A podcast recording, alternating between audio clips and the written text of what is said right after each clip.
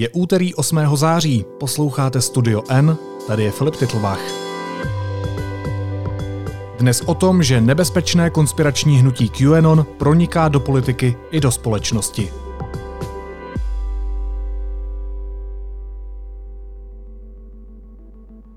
QAnon is the people that believe in what Trump's trying to do to change our country. We've all been uh, gathering online and talking together as as Americans and uniting and Do you think it's maybe just it makes you comfortable talking with other frustrated, sometimes Yes, angry people? yes. But maybe it's not true because there's no evidence of it. It's just stuff being talked about on the internet, right? there hasn't been any non-evidence yet.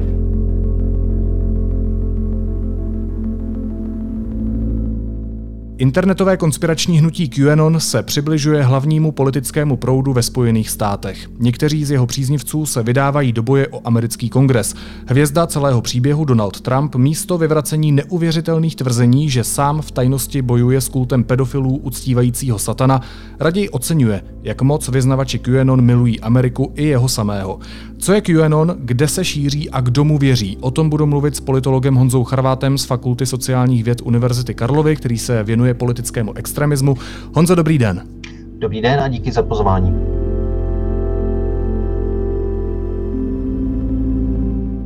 Jak celá ta spiklenecká teorie QAnon vznikla?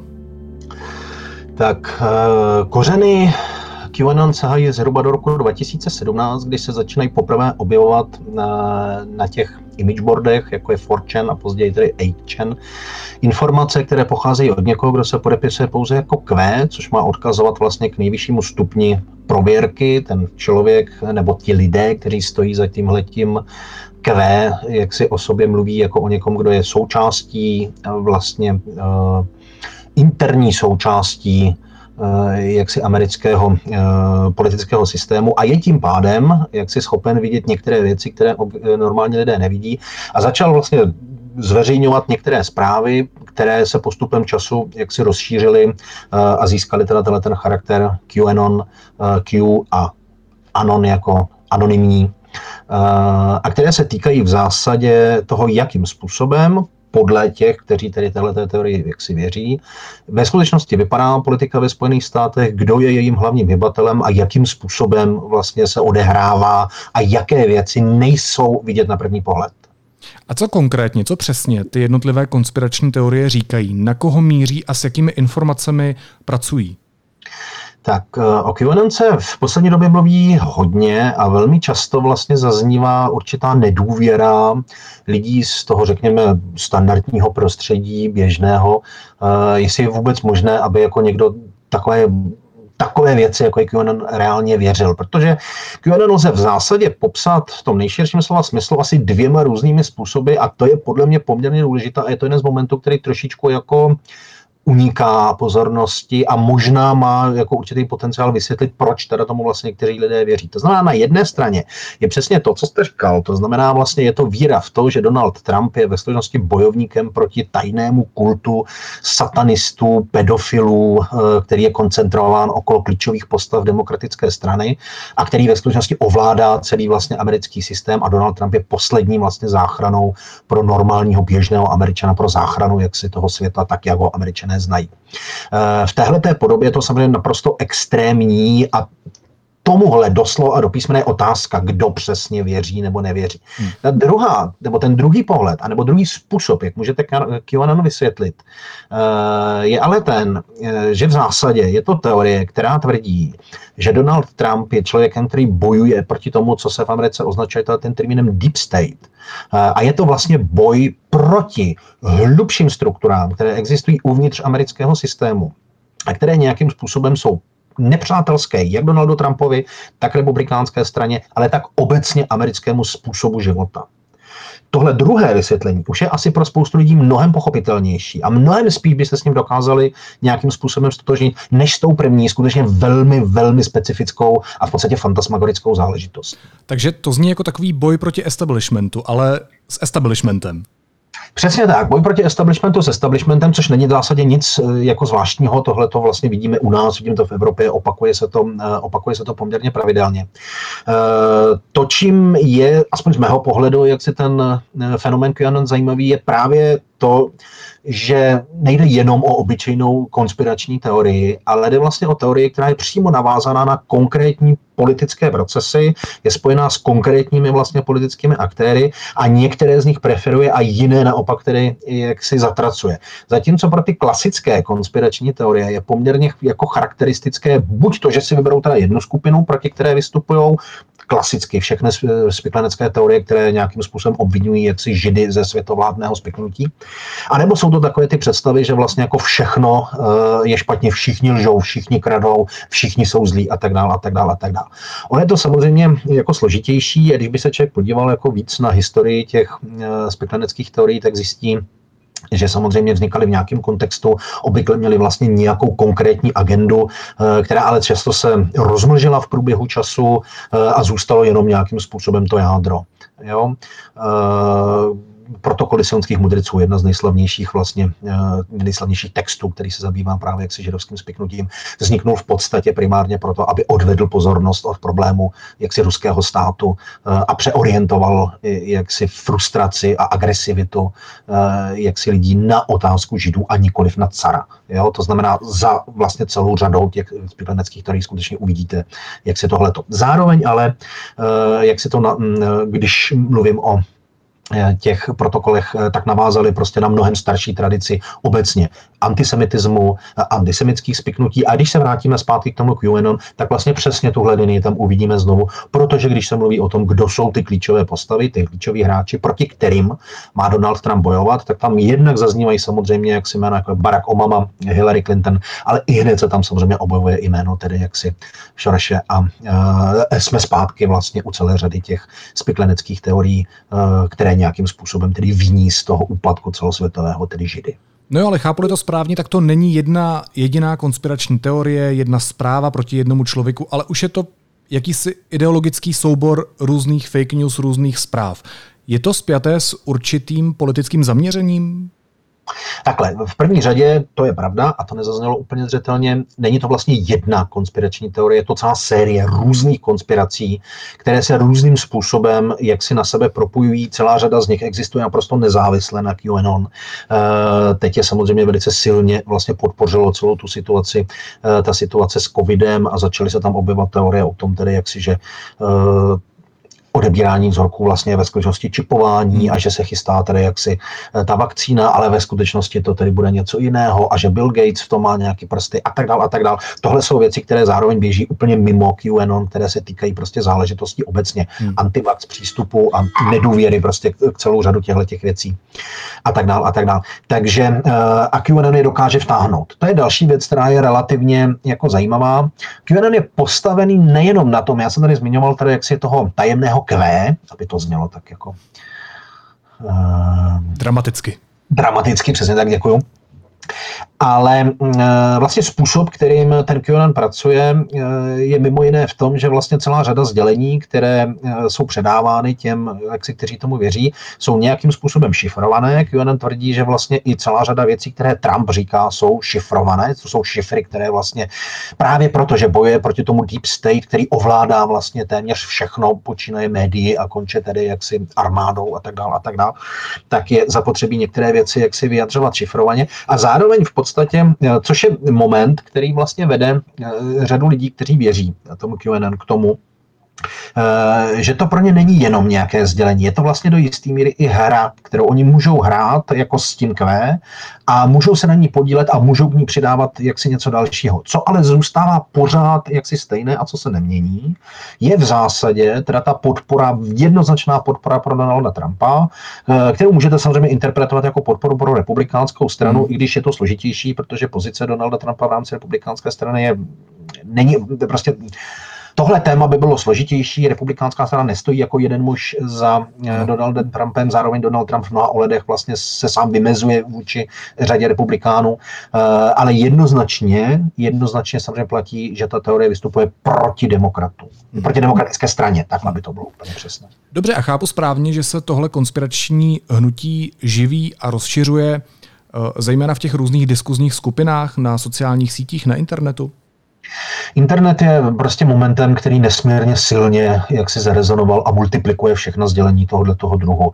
Přestože kořeny toho QAnon teda jsou v těch imageboardech, jako je 4chan a 8chan, eh, tak už dávno eh, to není jediné místo, kde se s tím setkáte. Naopak tím vlastně klíčovým prostorem je přesně Facebook, Twitter, eh, případně další jaksi sociální sítě, ale zejména teda tyhle ty dva. Ono se to ale každopádně z toho internetového prostředí jak si promítlo i do toho reálného života. Už se stala spousta incidentů, která byla právě těmi konspiračními teoriemi QAnon motivována od politického pronásledování až po určitý teroristický čin, dalo by se říct. Jaký mají ty spiklenecké teorie vyloženě eh, fyzický dopad? Víme o nějakých konkrétních případech? Eh, těch případů je vlastně řada, počínaje eh, tím velmi slavným neblahým případem, teda, který se týkal Pizzagate, eh, což je vlastně jeden z těch úplně prapůvodních eh, kořenů té QAnon teorie, to znamená, jak si ta představa právě o tom pedofilním satanistickém kultu, který jak si v tom podzemí té New Yorkské pizzerie, jak si uh, drží ty děti, kterým tam ubližuje. A mělo to pak za následek, že skutečně jak si člověk ozbrojený, jak si vtrhnul do nějaké pizzerie, které předpokládal, že je to tahle ta pizzerie, se ukázalo, že nemá ani sklep, že celé to úplně vymyšlené a on vlastně zůstal jako s obviněním samozřejmě z terorismu. Eh, je tady pokus... Moment, možná, možná jenom dodejme, že tohle se vlastně stalo někdy v roce 2016, kolem těch amerických prezidentských voleb. No. A že vlastně ti konspirátoři říkali, že do toho jsou zapojeni vysocí představitelé demokratické strany a právě samotná Hillary Clintonová. Přesně tak, eh, přesně tak. Já jsem říkal, tohle je vlastně jeden z těch startujících momentů, ze kterého ten eh, QAnon jako vychází, což asi dobře ukazuje, že je to v podstatě nějaká teorie, která navazuje skutečně jako na sérii širších teorií témat, která se v americké společnosti nějakým způsobem řeší. Hodně se zmiňuje samozřejmě v tomto případě jméno, eh, jméno pana Epsteina, že jo, jako a otázka prostě uh, reálných obvinění jaksi z pedofilie. Našli bychom podobné příklady i na jiných místech, jak si ve světě, v Evropě a tak dále. A tak dále. Uh, to znamená, tady je zase dobrý upozornit na jednu věc, že všechny, v podstatě všechny uh, konspirační teorie, nebo chcete-li říct dobré konspirační teorie, v tom smyslu ty, které fungují jaksi na veřejnosti, samozřejmě pracují s věcmi, mechanismy, které nějakým způsobem existují, který si lidi umějí aspoň částečně jako představit, že by mohly nastat. To znamená, je tady reálně existující skandál prostě s krytím nějaké pedofilní sítě, ten existuje.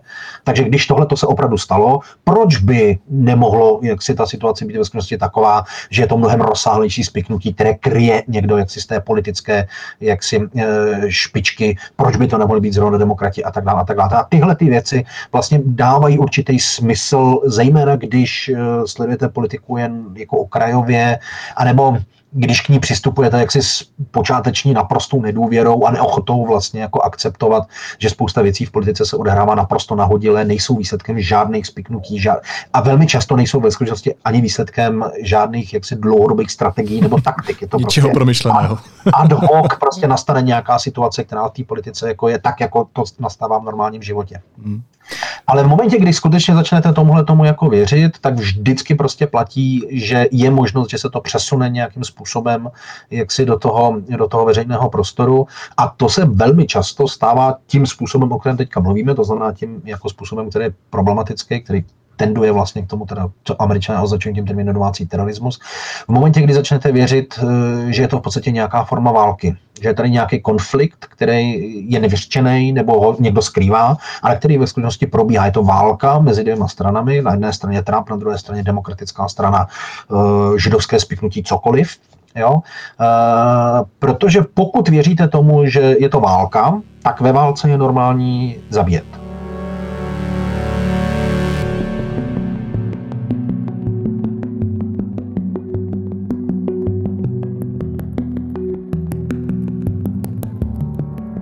Momentě, kdy tomuhle tomu uvěříte, tak prostě najednou dává smysl vzít zbraň a jít prostě zastřelit toho, o kom jste vy přesvědčený, že je tím, jak si nebezpečím, že je tím nepřítelem, který proti vám nějakým způsobem bojuje a akorát to nikdo nechce říct a, a dokonce to některý lidi ani nevidějí.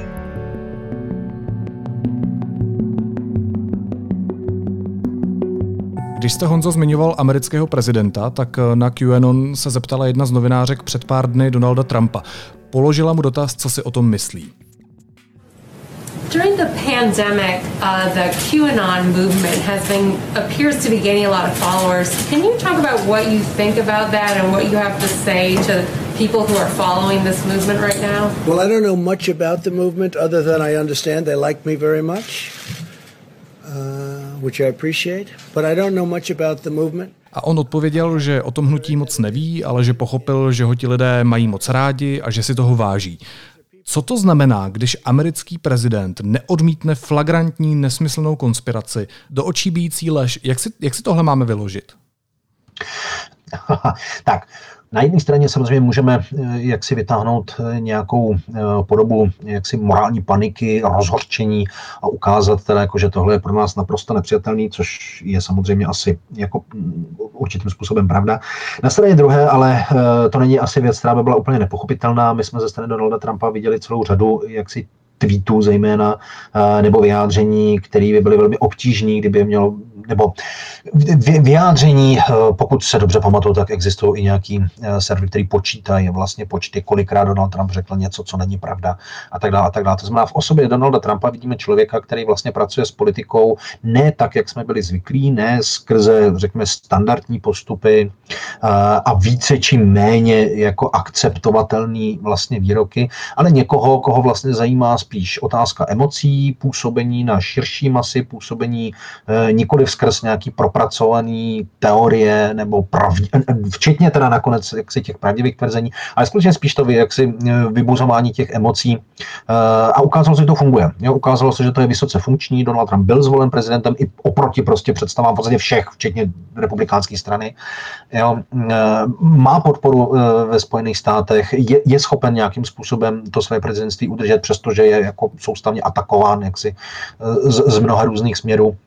Zároveň je to samozřejmě eh, věc, která se, aspoň podle mého názoru, jako nesmírně destruktivně odráží na té společnosti jako celku. Jo? Jestliže ty nejvyšší představitelé toho státu skutečně jako nejsou schopní a ochotní, nejenom, že nejsou ochotní jako říct, že něco je nesmysl, ale jsou vlastně ochotní to využít nějakým způsobem, jak si ve svůj prospěch, tak je to samozřejmě strašlivě špatný signál, eh, který prohlubuje rozdělování jaksi společnosti. To je samozřejmě téma, o kterém se dneska hmm. mluví jako hodně poměrně problematický. Společnost nikdy nebyla jednotná, žádná společnost není jednotná, nějak konflikty uvnitř společnosti samozřejmě existují, ale ne vždycky nutně musí být tak vyostřený a tak extrémně stát jako proti sobě a zároveň jako není nutný do nich jako přilejvat ještě tyhle ty záležitosti, které jsou opravdu jako fantasmagorický, uh, jako je tomu, jako je tomu teď. Jak může QAnon ovlivnit americké prezidentské volby? Jestli může. To je otázka, eh, to je samozřejmě otázka jako vždycky u těchto těch teorií a vůbec u vlivu jakoby fake news. Eh, o to se v podstatě jako řada lidí sráží. My teďka, a teď mám na mysli jako lidi, kteří se zabývají profesně, řekněme, jak se otázkou politiky, politologie, eh, politického extremismu nebo právě jaksi těch spikleneckých teorií jako takových. To znamená na jedné straně otázka, nakolik vůbec můžou mít fake news a všechny tyhle ty věci jako vliv na politiku. Tam v podstatě existují nějaký dva přístupy, že jeden, který říká, že eh, je to věc, která pokud si pokusíme měřit eh, a, a měříme to, kolik lidí na základě fake news změnilo svůj názor, jak si a šlo volit někoho jiného, než koho by volili prostě před rokem, dvěma lety nebo něco podobného. Takže vlastně tohleto číslo je poměrně malé. Jo, tak malé, že v podstatě nemá smysl o něm jako ani mluvit. Jo. Eh, na druhou stranu je pravda, že těch výzkumů bylo zatím provedeno pár, a jejich výsledky jsou zhruba jaksi takovéhle. Ta protistrana říká, že ale my se tady asi nebavíme o lidech, který jsme dokázali jako změnit a přesvědčit, aby přesvědčené demokraty, které jsme přesvědčili pro to, abychom, aby začali volit Donalda Trumpa, ale že se spíš možná bavíme o lidech, kteří uh, si nebyli moc jistí, koho by měli volit, uh, byly to ty fluktující voliči a najednou je vlastně jako série těchto těch věcí přesvědčí k tomu, aby šli volit teda nějakou konkrétní jaksi skupinu, což už je zase jako něco trochu jiného. Uh, já myslím, že těch, ten fenomen je nový, to znamená, že my samozřejmě jako spoustu dat budeme mít teprve jako do budoucna, kdy se s nimi bude pracovat víc. To znamená, Uh, jedna věc je, jako, jak, jako to vůbec má jaksi hodnotu, anebo má nebo nemá. Druhá věc pak je, uh, nakolik je ta teorie známá ve společnosti. A tady to začíná být vlastně zajímavější, protože v průběhu roku se zřejmě jakoby známost uh, té teorie v Americe jako velmi, velmi výrazně posunula. Na začátku roku máme nějaké jaksi průzkumy, které se na QAnon ptají a které v zásadě skončily u toho, že zhruba teď doufám, že se nebudu myšlet, že asi 15% Američanů o téhle té věci teda nějakým způsobem jako ví nebo slyšelo, aby vlastně po, ani ne za rok, po půl roce v podstatě, jo, teď proběhl jaksi výzkum, který se obecně týkal něčeho jiného, který byl zaměřený tedy vlastně na volební chování americké, ale mimo jiné tam byla i otázka teda jaksi na ten QAnon a záležitosti spojené a tam se ukázalo, že v podstatě je to obráceně, že 15% Američanů, teď, že je to obráceně a že 15% Američanů o tom neslyšelo. To znamená, že vlastně ten počet lidí, kteří jaksi o té teorii minimálně věděli, se dramaticky zvýšil, což je velmi pravděpodobné, že jako jednak díky nějakému mediálnímu pokrytí, ale jednak tedy jaksi té covidové krizi. Hmm. Z toho konspiračního hnutí se nepochybně stává určitý politický proud. Není to jenom americký prezident, kdo svými slovy legitimuje evidentní lži. Jedna z hlasatelek téhle teorie, uh, Marjorie Green, vyhrála republikánské primárky ve 14. okrsku ve státě Georgia, získala tak kandidaturu svojí strany do voleb do sněmovny reprezentantů. I'm Marjorie Green and I approve this ad. They destroyed the NFL, they're destroying NASCAR, they're burning our cities and destroying our history.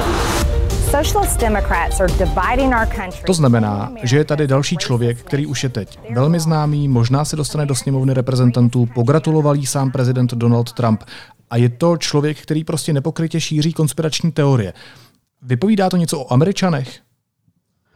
Oh, já se nejsem jistý, jestli to úplně vypovídá o Američanech. Myslím, že tohle bychom našli možná i na e, jiných místech. Vypovídá to spíš o jaksi moderní jaksi době, nebo o současné době, abych byl přesnější, e, kdy prostě se ukazuje, že lidí, kteří chtějí věřit nějakým konspiračním teoriím, je řada a že jak si existuje, pokud to dokážete jak si nějakým způsobem využít, e, tak to bude hrát jak si ve váš prospěch. Jo? E, o tom, kolik lidí, jak si, kteří kandidují do amerických voleb a kteří se nějakým způsobem s tím QAnon jaksi eh, dostali do kontaktu, je, je víc textů, není to jeden případ, těch případů je, je samozřejmě jaksi víc. Eh, jak moc budou nebo nebudou úspěšní otázka, ale u některých minimálně, u některých, které jaksi tam ta pravděpodobnost je. To znamená, to je vlastně další část té odpovědi, jak se na tu otázku, kterou jste kladl předtím, jaký to může mít vliv na politiku, tak ano, máme nepochybně lidi, kteří prostě projdou do amerického kongresu, kteří téhle teorii nějakým způsobem věří. Jo? E, zároveň, ale jak říkám, ten počet lidí, který jak si je tím nějak, je s tím obeznámen. Zároveň ještě, pardon, já se vrátím k tomu výzkumu, o kterém jsem mluvil, který říkal, že vlastně velké procento Američanů už dneska teda o QAnon slyšelo. Hmm. Ten výzkum zároveň ale taky upozornil na to, že 53% lidí, kteří se sami asociují tedy s republikánskou stranou, v tomhle průzkumu řeklo, že nějakým způsobem té, jak si teorii důvěřují. To je hrozně moc tohle je samozřejmě jako velmi, jako tohle je opravdu jako vlastně strašně špatný výsledek. Tohle, e, nicméně k tomu je zapotřebí doplnit, že vlastně e, ti lidé, kteří ten průzkum jak si vedli e, v následné debatě, upozornili na to, že otázka, kterou oni vlastně položili, tak byla položená způsobem, zdali lidé věří té QAnon teorii, která vlastně mluví o spiknutí, tedy jaksi deep state. Ti autoři, tedy jak si té studie, upozorní na to, že takhle položená otázka možná nebyla zvolena úplně nejlépe a že vlastně možná spíš odpovídá na to, kolik z těch lidí věří obecně na jaksi deep state, což samo o sobě vlastně v Americe je spiklenecká teorie a na možnosti nebo na možnost toho, že vlastně v té politice teda probíhají i nějaké věci pod povrchem, které nejsou na první pohled vidět eh, a nikoliv nutně, že věří zrovna tomu, že to jako vysvětluje ten QAnon. Jo?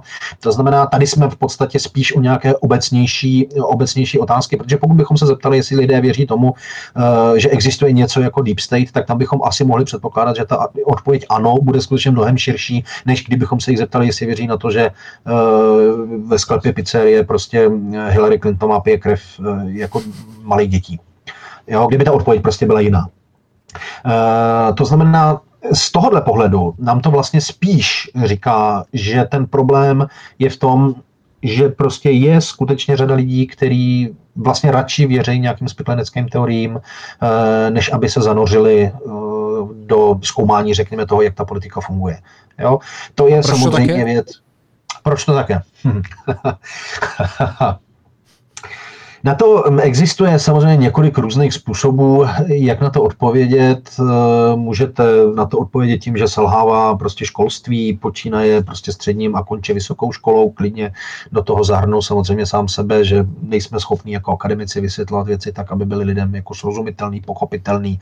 Eh, je málo jako prostředků, kterým vlastně může protékat to, no, dejme tomu, vědění akademického druhu k normálním lidem. Mohli bychom se dostat do dlouhé debaty, jestli to akademici vlastně nedělají schválně, jestli neexistuje nějaká zeď mezi akademiky a zbytkem světa, která jak si má zajistit určité elitní postavení těch akademiků, jestli tak je, nebo to tak není. Jo, naopak v poslední době vlastně vidíme něco, čemu by se možná dalo říct demokratizace vědění. Jo podcasty tohohle druhu jsou vlastně způsobem, jak může skutečně jak si protékat nějaká informace, která je hmm. do té doby byla uzavřená v těch učebnách, jak si na vysokých školách a najednou se může dostat bez problémů prostě k řadě lidí. Na straně druhé samozřejmě je asi zcela legitimní mluvit o tom, že prostě současná společnost eh, Život v současné společnosti znamená, že jste denodenně vystavován vlastně obrovskému množství informací, obrovskému informačnímu toku, který se na vás prostě balí a vy v podstatě nemáte šanci. Jo? I kdybyste chtěl, tak nemáte šanci jako ověřovat všechny věci, které tam na vás nějakým způsobem mluví. E, já jsem si plně vědom toho, že je celá řada oblastí, kterým vůbec nerozumím a určitě by nebyl problém, aby mě někdo přesvědčil o nějakým úplným nesmyslu, nebo naopak já budu tvrdit, že něco není možné a přitom se to odehrálo. Jo. Jediný rozdíl, aspoň doufám, jo, je, v tom, že si to uvědomuju a že tím pádem jako mám určitou jako, jaksi schopnost eh, si říct, ne, tohle téma prostě nerozumím mu, nemůžu se spolehnout na to, co jsem četl na internetu, potřebuji se zeptat nebo se podívat do nějakých dalších materiálů, zeptat se lidí, kteří tomu rozumějí a tak dále a tak dále. Ale tomu, jak říkám, že těch informací, které k nám přicházejí, obrovské množství, tak tohle, tohle to prostě nemáte čas, eh, i kdyby se to chtěl dělat. A spousta lidí to ne nechce dělat, ale nemusí napadnout, že by to vlastně mohli udělat. Eh, jsou zvyklí prostě nějakým způsobem buď důvěřovat, anebo naopak vůbec nedůvěřovat tomu, co k ním přichází. A z toho vlastně vznikají jako obrovský zmatení. Spousta lidí vůbec nerozumí tomu, jako proč se v politice něco děje, jak to vypadá. A všechny ty spiklenecké teorie v zásadě dělají to, že zjednodušují a vysvětlují. Jo? To znamená, tady se něco děje a my chápeme, že vám to není jasný a my vám teď řekneme, jak to je. Je to proto, že za to můžou žít. Vlastně úplně nejjednodušší způsob. Je to jednoduché řešení. Já, je to prostě jednoduché řešení, protože ve skutečnosti to odkazuje k tomu, že lidi chtějí vědět, lidi chtějí rozumět tomu, co se kolem nich děje. Jo? Pokud máte lidi, kteří to nezajímá, tak ty nebude zajímat ani ta spiklenecká teorie. Jo? Ty prostě budou spokojeně nebo nespokojeně pracovat, ale to, tady do toho nebudou absolutně nějak jako zasahovat. Jejich život je prostě poběží nepoznamenaný tímhletím. Jo? Ale je tady velké množství lidí, kteří chtějí rozumět tomu, co se děje. Jo? Lidi si nějakým způsobem uvědomují, že politika ovlivňuje jejich životy, i když třeba si myslí, že je politika jenom svinstvo a tak dále a tak dále a tak dále. Jo? Ne každý kvůli tomu samozřejmě půjde studovat politologii, ani by to nedávalo vlastně jako v kontextu celospolečenským smysl. Jo? Ale, uh, jo, ale v životě neexistují jednoduchá řešení. Oni někdy samozřejmě existují, ale ten problém je v tom, že Uh, I k těm jednoduchým řešením se musíte dostat prostě přes studium celého řady, celý jako řady pramenů a uh, zkoušením některých věcí a tak dále a tak dále. Ty vysoké školy tady nejsou jako pro legraci existují tady od vlastně raného středověku. Uvědomujeme si nějakým způsobem, že to vědění se prostě jako musí koncentrovat a musíme s ním nějak pracovat, ale máme potíže s ním ho potom vlastně vracet zpátky do té společnosti. Jo? A k tomuhle bych teda řekl ještě jednu věc, která je z mýho pohledu důležitá a která zase přesahuje vlastně jako rozměr jenom těch eh, spekleneckých teorií. My jsme mnohokrát v poslední době, nebo takhle, Existuje taková představa, když se mluví o spekleneckých teoriích, o extremismu, o, o spoustě dalších věcí. Tím lékem, který tohle vyřeší, je vzdělání. To je samozřejmě jako do jisté míry pravda, nebo do, do značné míry možná pravda, ale my to říkáme dlouho, my to víme dlouho, jo? mluvíme o tom 20 let. A já, my asi nevidíme výsledky. A já se velice obávám, že i když bych mohl souhlasit s tím, že no, jako v obecné míře to skutečně jako tím lékem může být vzdělání, tak bych zároveň musel říct, že to evidentně děláme blbě. Jo, no, a, nebo, a nebo je tam opravdu rovnítko? Protože vzdělanost objektivně roste mezi lidmi. Ano, a zároveň, ale zároveň... A naše schopnost jako porozumět některým věcem jako roste, ale u některých jiných věcí to tak eh, vůbec není. Ano, a... roste i důvěra v dezinformační média a třeba tady v QAnon. Jasně. A to souvisí s jednou věcí, která eh, pro mě vlastně byla velice zajímavá, když začala vystupovat zřetelněji z některých věcí. Já jsem uh, před několika lety pomáhal vlastně při vzniku takové série uh, reportáží, která se jmenovala Normalizace nenávistí, kterou dělal vlastně deník referendum a oni mě požádali, abych jako jim vysvětlil nějaké věci, které se týkají politického extremismu a tak dále a tak dále. A v, následně vlastně se ukázalo z toho, co oni tam jako zpracovávali, jeden z momentů, který tam byl jako z mého pohledu jako nesmírně důležitý, byl ten, e, že se vlastně ukázalo, že spousta lidí, kteří nějakým způsobem jako pracují s těma spikleneckými teoriemi nebo šíří ty fake news a tak dále a tak dále, tak vůbec nejsou lidi, kteří by byli jako nevzdělaní a nechtěli se vzdělávat, nechtěli číst. A naopak se ukázalo, že to jsou lidi, kteří vlastně toužejí nějak nějakým způsobem po vzdělání, čtou, velmi intenzivně se zabej, jako zajímají ale z nějakého důvodu absolutně, od, z nějakého důvodu v uvozovkách, hmm. absolutně odmítají ty zdroje, kterými pokládáme za relevantní a smysluplný. A místo toho prostě věnují opravdu jako obrovské množství svého času tomu, že budou studovat QAnon a budou studovat to, jestli když jako Donald Trump řekl 17, tak jestli to něco znamená, protože Q je 17. písmeno v abecedě, jo, a jestli to je nějaký signál k tomu, a že když má růžovou kravatu, tak to znamená, že prostě zachraňuje děti, jo, a tak dál, a tak dál, a tak dál. A jsou ochotní do toho skutečně jako obrovské množství energie. To znamená, není pravda, že ty lidi by se nechtěli vzdělávat. Jo, ale nechtí se vzdělávat v tom, co zbytek té společnosti, anebo respektive spíš ani ne zbytek té společnosti, ale my, a teď budu mluvit jako za ty akademiky a za takový ten jako střední proud, jo, co pokládáme za normální. To je problém.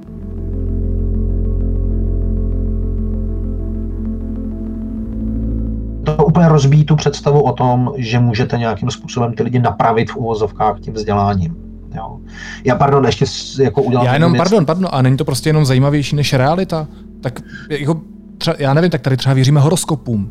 jasně, uh, jasně, v mnoha ohledech, ale i zase, jo, horoskop je něco, co vám prostě dává, uh, je to jinak, já si myslím, horoskop vám dává nějakou odpověď na něco, kde jinde odpověď nedostanete. Jo, jaký vědec vám řekne, jak se dneska budete mít, nebo co tenhle měsíc máte dělat? To vám neřekne nikdo, že jo? To nedává žádný smysl, jo? Ale horoskop vám řekne prostě jako dneska potkáte někoho, na kom vám bude záležet. Hmm. Tenhle měsíc si dávejte pozor na modrou barvu. Nevím, jo, vymyslel jsem si, pardon. Jo? Super. Máte něco, máte něco, čeho se můžete držet. Jo, tohle si myslím, že je problém, který uh, vlastně my vidíme. Uh, lidi ztrácejí půdu pod nohama. Jo, nerozumějí tomu, co se kolem nich děje uvědomují si, že tomu nerozumějí a chtějí slyšet ty odpovědi. Chtějí slyšet, jako proč se nějaké věci odehrávají nebo neodehrávají. A když je neuslyšejí prostě od uh, té akademické sféry, od politiků, od kohokoliv jiného, tak to prostě vezmou z těch spikleneckých teorií.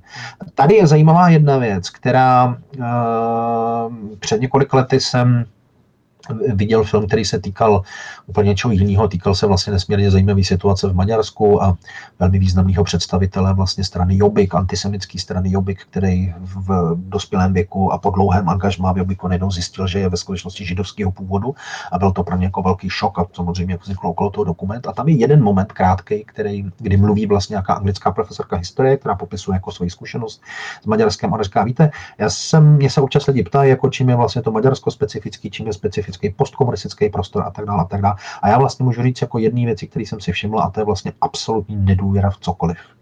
Jo? Pro postkomunismus je charakteristický, že ty lidi nevěří vůbec nikomu. Nevěří škole, nevěří zaměstnavatelům, nevěří politikům, nevěří, nevěří médiím. Jo? Média lhali za komunismu, proč by nelhali teď? Jo?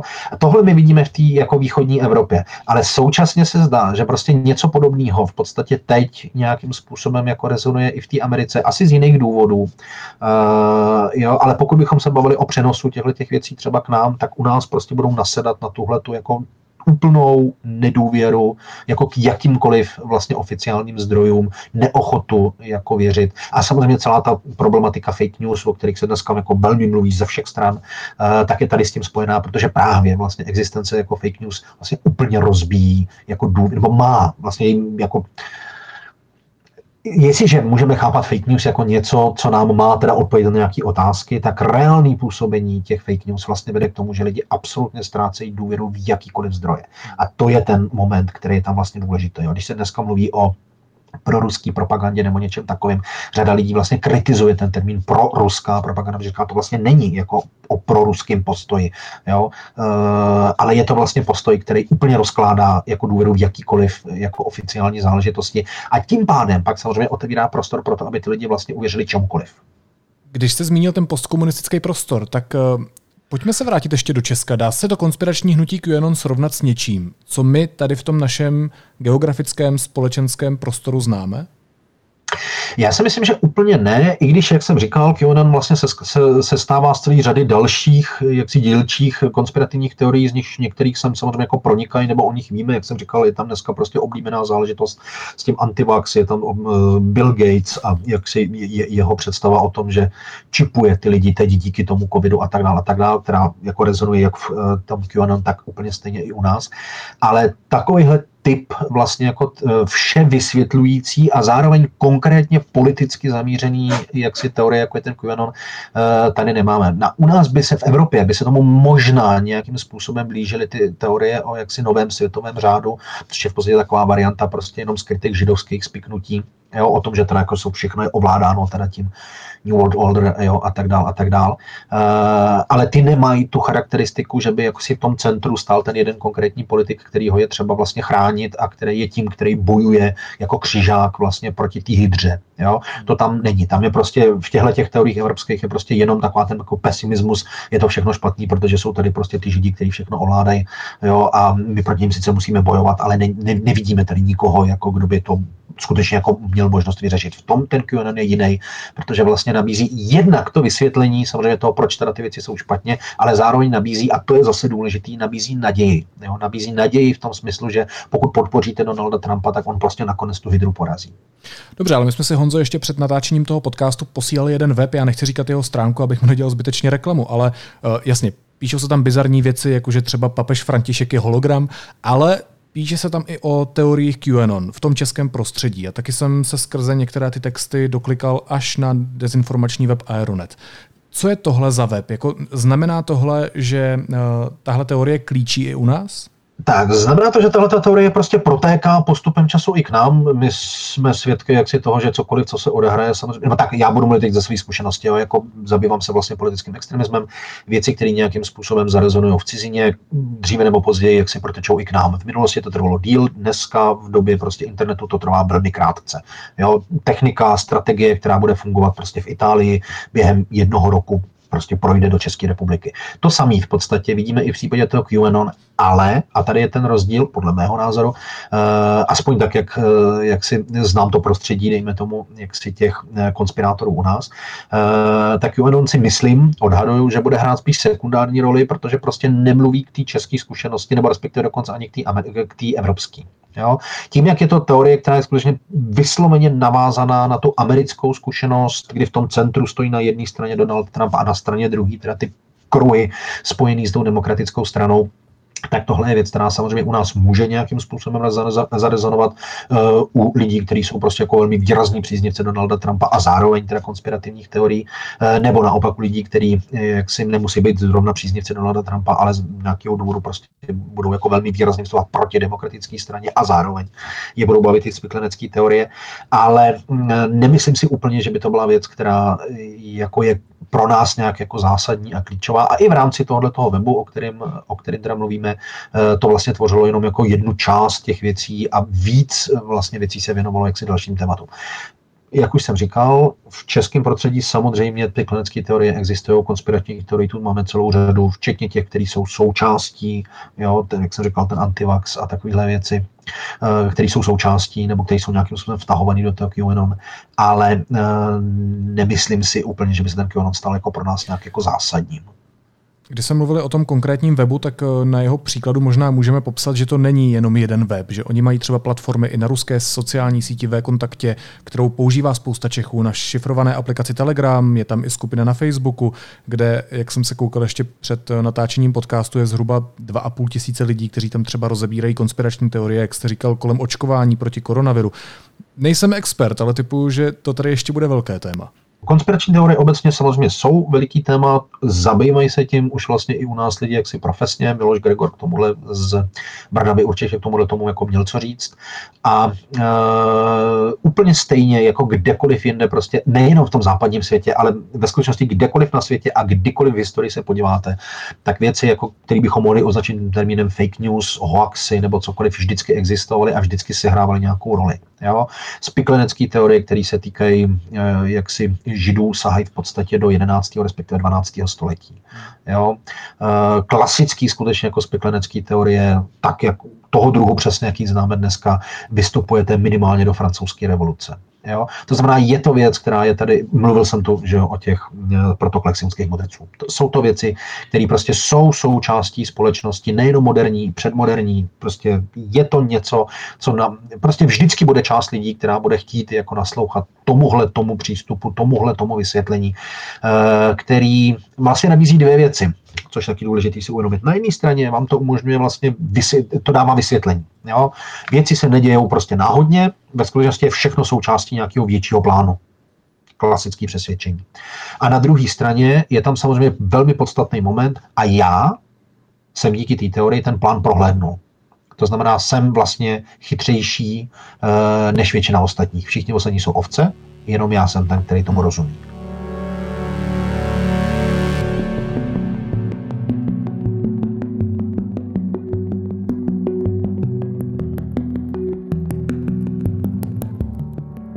Znamená, že ta spiklenecká teorie nejenom, že vám něco vysvětluje, ale zároveň i vám dává vlastně určitý přesvědčení o vás samotných, pozitivní, jo, který vylepšuje vaše postavení oproti všem ostatním. Jako já nechci být cynik, jo, ale tak když si čtete článek o papeži Františkovi jako o hologramu, tak ono je to na jednu stranu celý k smíchu, ale na druhou stranu ten úsměv opravdu zmrzne, když si člověk uvědomí, jak obrovský to má a může mít vliv na lidi. Jaké je to řešení? My jsme se bavili o tom, proč se nám dneska nedaří vymítit fake news, konspirační teorie, že je to součástí dlouhé lidské historie. Ale jak to zmírnit? Jde, jako, jde to vůbec? Uh, jak říkám, tohle je skutečně jako nesmírně, nesmírně složitá otázka. Já jsem už tady zmiňoval, že, že obecné přesvědčení říká, že to může nějakým způsobem změnit vzdělání a já s tím budu jako obecně za to souhlasit, ale zároveň varuju před tím, že prostě skutečně děláme to dlouho a evidentně to neděláme správně a zároveň prostě ty lidi, kteří jako věří těm spekulaneckým teoriím, velmi často sami sebe prostě nějakým způsobem jako vzdělávají. Já si myslím, že se za prvý musíme smířit s tím, že tady vždycky bude část lidí, která prostě bude radši věřit spekulaneckým teoriím než čemukoliv jinému. Tak to prostě je. Jo? Bylo by fajn, kdybychom si přitom byli ochotní a schopní říct, že prostě Teď samozřejmě směřuju jako k něčemu jinému. Jo. Spiklenecký teorie je, je, jako extrém, to je fakt jako specifická záležitost a, a nebude se vám chtít jako s lidmi, kteří něčemu takovému jako věří, úplně, uh, úplně se bavit. Ale uh, mně přijde, že vlastně to prostředí, ve kterém se dneska pohybujeme, který dneska vidíme na sociálních sítích, které jsou strašně mladý. To znamená, my vlastně máme hrozně málo zkušeností s tím, jak vlastně reálně ty sociální sítě fungují a co všechno s náma můžou udělat. Ale jedna z věcí, kterou tam vidím, je vlastně nedostatek pokory. Nedostatek ochoty uznat, že někdo jiný může věci opravdu reálně vidět jinak než já. Jo, pamatuju si debatu, kterou jsem zažil jako vlastně ještě spíš mladý kluk, než, ne, jako mladý kluk, kdy někdo eh, přede mnou zmiňoval jako situaci, kdy něco řekl svýmu kamarádovi a kamarád se urazil a ten člověk, co to říkal, tak to komentoval slovy, ale já to nechápu, já bych se neurazil. A já jsem si teď říkal, jasně, to, to, když to takhle slyším, tak to prostě v té hlavě mám jako sepne. A říkal jsem si, jasně, ale tohle je přesně, tohle je přesně ta odpověď. Jo? Ano, já bych se neurazil, ale já nejsem on. Hmm. Ten druhý to prostě vidí jinak a má právo to vidět jinak. Jo? To není úplně ideální, když se bavíme samozřejmě o konspirativních teoriích. Jo? Ale, ale ten princip chápu. Jo? Ale ten princip vlastně říká, jako měli bychom být ochotní vlastně přiznat, že někdo jiný může věci vidět jinak než já, že to není spiknutí, že to nemusí být prostě proruský troll nebo cokoliv takového. Uh, a být ochotný jako akceptovat, že prostě jako vidí lidi věci jako jiným způsobem. A já si myslím, že v momentě, kdy se tohle, jako kdybychom tohle byli schopní, tak z toho zároveň ale velmi jasně vystoupí, že tohle má samozřejmě taky určitý hranice. Jo? To neznamená, že budete věřit absolutně čemukoliv, co prostě lidi řeknou, nebo budete akceptovat absolutně cokoliv, co lidi říkají. Ale řekne vám to, že existuje určitý prostor, ve kterým je vlastně normální se pohybovat. A i když vy třeba nesouhlasíte s nějakýma částma, tak prostě je možný prostě říct, ano, ten člověk si to skutečně autenticky myslí a je o tom skutečně přesvědčený. A i když s tím nesouhlasím a budu s ním prostě diskutovat a budu mu říkat, že to tak není, tak to pro mě není důvod pro to, aby ho nenáviděl, zavrhoval nebo cokoliv jiného.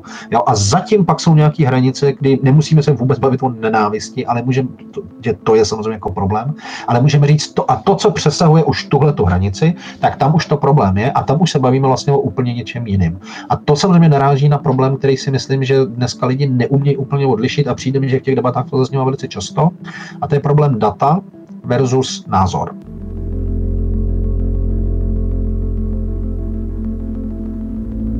Názor může mít kdokoliv, jakýkoliv, je to naprosto legitimní. Data nemůžete mít svoje. Jo. Tohle to samozřejmě je snadno napadnutelný. My dneska víme, že jak si ty nejlepší vlastně fake news pracují naopak s datama, které jsou správně, ale jsou vložený do jiného kontextu, hmm. než jaký je. Jo, a teď už se přesně dostáváme k tomu, proč je to vlastně jako tak složitý, protože musíte mít jak ty data, tak ten kontext. Jo, a obojí musíte být schopni nějakým způsobem v té hlavě jako udržet. A to je vlastně složité. Je to opravdu hodně práce, eh, která prostě ne každý je ochotný vlastně do ní vstupovat, ne každý na ní má čas, ne každý na ní má chuť. Jo? Eh, v situaci, kdy prostě se na vás, jak říkám, valí ty informace. Já se přiznám, že když jsem vlastně přemýšlel o tom, jak funguje jako Facebook a proč je třeba v mnoha ohledech tak jako zvláštní, tak jsem si říkal, jasně, teď vlastně každá Facebooková debata, kterou vedeme, je vlastně debat, je, je debata. Jo? Je to stejné, jako kdybyste byli v hospodě a bavili se s kamarádama. Jo? Do kolika debat reálně člověk dokáže v hospodě vstoupit? Do tří, do čtyř? Hmm. Jo? Do kolika debat vstupuje do, na internetu? Do dvou set? Jo? To je vlastně něco, co je absolutně za hranicí jakoby za normálních okolností, by bylo úplně za hranicí našich schopností. Jo? Když výživoví poradci říkají, že, že nemáte vypít jako víc eh, džusu, než kolik byste dokázali sníst těch plodů, jo? jako nemůžete vypít prostě 4 litry džusu, protože nedokážete sníst, vymyslím si, 20 kg jablek na posezení. Jo? Tak tady vlastně platí úplně to samé. Jo, ty debaty, které prostě probíhají, by za normálních okolností byly nějakým způsobem limitované, vy byste měl čas jako si je nějakým způsobem rozmyslet, pracovat s nimi, mluvil byste s těma lidma prostě tváří tvář. Na internetu to tak není. Jo, vstupujete do obrovského množství debat. Všechny ty debaty okolo vás neustále jako probíhají. Uh, a výsledek je samozřejmě jako to, že ty lidi se vlastně spíš zakopávají na těch svých pozicích, než aby spolu nějakým způsobem skutečně jako diskutovali. Stačí strašně málo k tomu, abyste jako odmít úplně všechno, co vám ty ostatní řeknou, jo? a tak dál, a tak dál, a tak dál. A tohle je v podstatě jenom, jak bych to řekl, a ty spiklenecké teorie a jsou jenom vlastně jedním z projevů tohodle toho procesu, jo, to znamená vlastně toho zúžení toho procesu, natlačení všech lidí na jednu hromadu a obrovského množství jako debat a informací, které neustále protékají mezi lidmi. Říká politolog Jan Charvát z Fakulty sociálních věd Univerzity Karlovy. Honzo, díky moc za váš čas, za celý rozhovor. Já taky děkuji.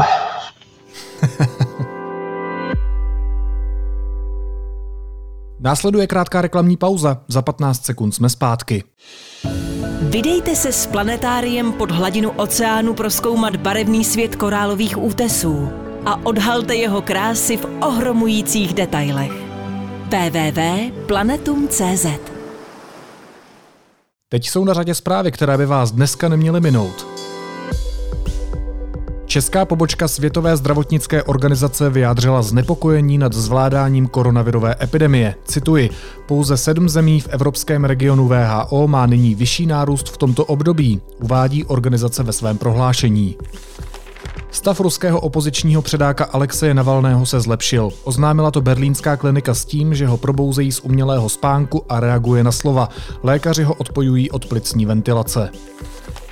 Metropolitní univerzita Praha musí řešit problém. Jeden z jejich vyučujících nedoložil svůj doktorský titul. V minulosti přitom vedl diplomové práce a jako odborník hovořil také do zahraničních médií. Škola jméno pedagoga už odstranila z webu. Na pražské pošty bude umožněn vstup pouze s rouškou. Na základě aktuální situace kvůli šíření COVID-19 o tom rozhodla Česká pošta a to s účinností od středy. Ochranou dýchacích cest na pražských pobočkách budou vybaveni také všichni zaměstnanci. Středočeské hnutí ANO v kampani nadále slibuje testování zdarma pro seniory. Cituji, nejpozději do 21. září zprovozníme síť míst, kde budou moct být otestovány ohrožené skupiny osob zdarma, uvedl radní pro oblast zdravotnictví a kandidát Robert Bezděk. Premiér Babiš přitom návrh označil za nesmysl. Kvůli šíření koronaviru hygienici vyhlásili mimořádná opatření v Nové Vsi na Jižním Plzeňsku. Místní mohou vycházet z domovů pouze s ochranou dýchacích cest. Na veřejných místech mohou pobývat maximálně ve dvou. A do trasování kontaktů nakažených koronavirem by se mohli zapojit policisté, pokud bude třeba dále posilovat kapacity hygienické služby, uvedl to ministr vnitra Jan Hamáček. A na závěr ještě jízlivá poznámka. Andrej Babiš řekl, že vláda v případě zhoršení situace v souvislosti s koronavirem doručí seniorům do tří dnů respirátory přes Českou poštu. Tak snad se toho dožijou. Naslyšenou zítra.